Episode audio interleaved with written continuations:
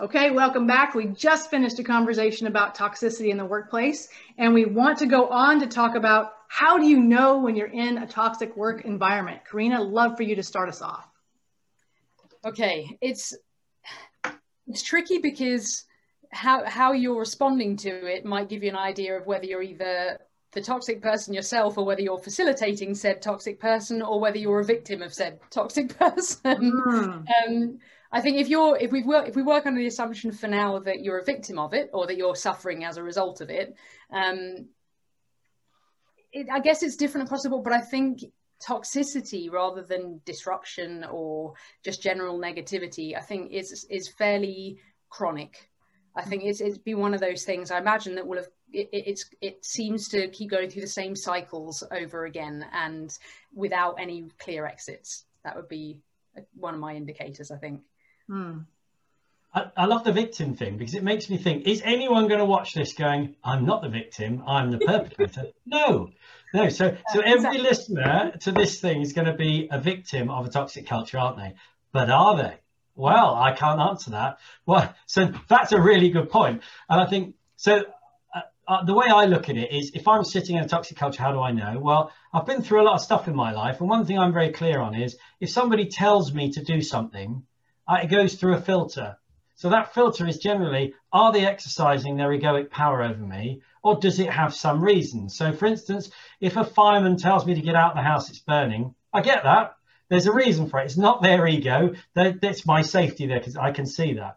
And, and likewise, if my boss says, uh, clear that aisle, somebody's going to trip on it and get hurt, I'm being told what to do, but I understand it. We have a safety culture here. That makes sense.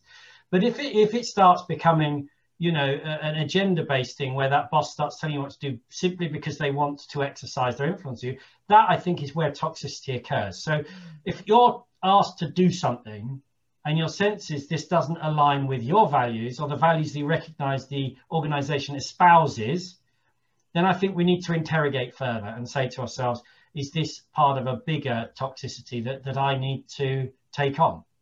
Interesting, because I have a different idea of toxicity. For me, toxicity is more about the interpersonal relationships with people and about, you know, throwing people under the bus or, you know, making people feel bad or creating guilt and all of that that comes with a toxic person. Right. So if we have different versions of it, then I'm glad we've got that out. Yeah. Steve, what do you think? I think that both of those are valid and I think that they're both toxic and I think you can actually address both of them with a filter and that is what's the why of this? Mm-hmm. So, yeah. in Tim's of examples, why am I being asked to clear the aisle? Safety, great. In your example, Robin, of of uh, that that just that negative relationship, why are they being so vile? Mm-hmm. Why is why am I feeling bad every time I talk to this person? So, uh, finding the why might be a way to identify whether you're a victim or a perpetrator. And as a leader, does that help you in any way recognize if the environment under you is toxic? How would you know as a leader if the environment under you is toxic? I'm going to go with communication, just, you know, more talking, more uh, conversations, more one-to-ones, more 360s, all of those things that open communication are inclined or are likely to suggest that people are struggling. And how does that work in the virtual environment? How do I know if I'm in a virtual environment that I'm in a toxic relate a toxic environment, as opposed to just we've talked about before how being virtual makes it really hard to know where you are with people, and you can be crazy making in your own head because you're making stuff up that isn't really there.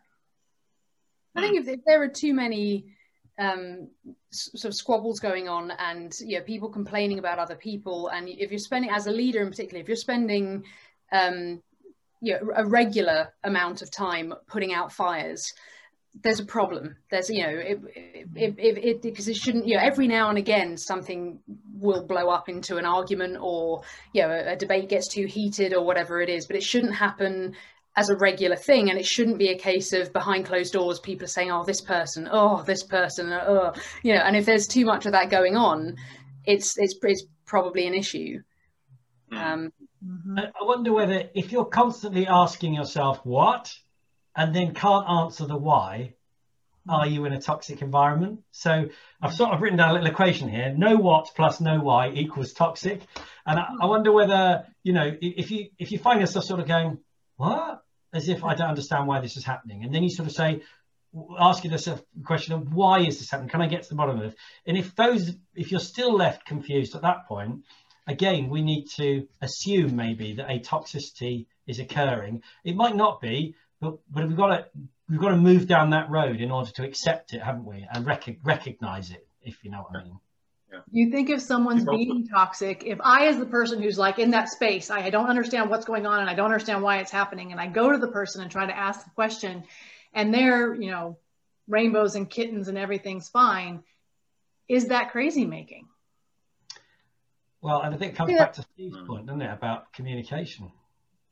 That's yeah. the thing. I feel there's an element of how widespread it is. Um, you know, so it could be that there's some there's a pocket of negativity where there's a, a, either two people or a small group of people who aren't getting along. But for me, I think it only becomes toxic when it's spreading through, uh, uh, you know, almost pretty much the majority of the team. Um, and you know, it, yeah that's that's for me part of the definition i guess but that's again how you know you're in it i think is it's not just affecting you it's affecting a group of people. And for you know they may not be able to pinpoint why it is but there is ill feeling in a in a in a broad on a broader scale perhaps. Is there such thing as a personality conflict where people just have the inability to get along? Is that a thing or is that a toxic environment uh, yeah, no, I think I think that's a thing, but I think the inability to, I think there's a difference between personalities clashing and managing to get along versus personalities clashing and we're not getting along. Just you know, I think the the, the, the bit we're in control of is whether we choose to get along with someone and make the best of it. You know, the, if, if, there are personalities that clash, I think for sure. Hmm. It comes back to the what and why thing. You know, there are people I don't get on well with, but I know why, and I'm happy with that. I get that. I don't get on with you because this. So uh, you know, it's the what and why thing again for me. It would be like, well, if I can't answer either of those questions, you know, if if I then I definitely I need to either walk away. That's the other option. Is you know, I think we need to make the point here very clearly that you can walk away from a toxic environment and there is a grass greener field just waiting for you on the other side of the hedge. Mm. And uh, if you want to find it, it's there. It is there. Don't sit through this thinking this is all there is. Mm. I once had a boss who said that whenever he found someone that was toxic, he would always invite them to find greener grass up elsewhere. Yes. Steve, you've been awfully quiet. What do you think?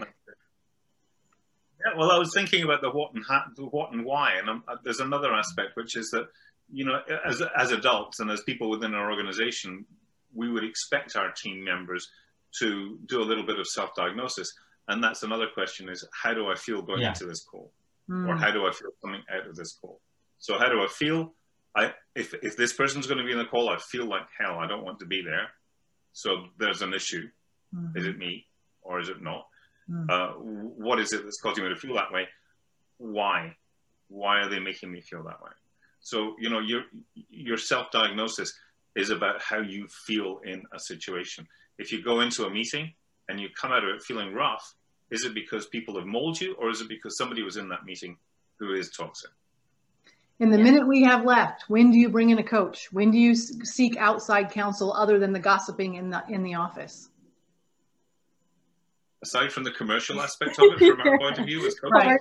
I would suggest that I would suggest that before it gets destructive, when it starts being a niggle, that's when to bring a coach in because nipping it in the bud is going to be cheaper and easier and quicker than, than trying to resolve a toxic attitude. And stealing, gone stealing Karina's big thing. If you've got a growth mindset and you're not growing, that's the time. Ah, yeah. yeah.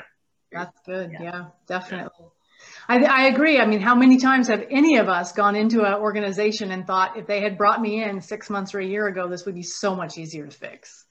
Yeah. Yeah. Definitely. All right. Well, thank you so much. That's that's our 10 minutes.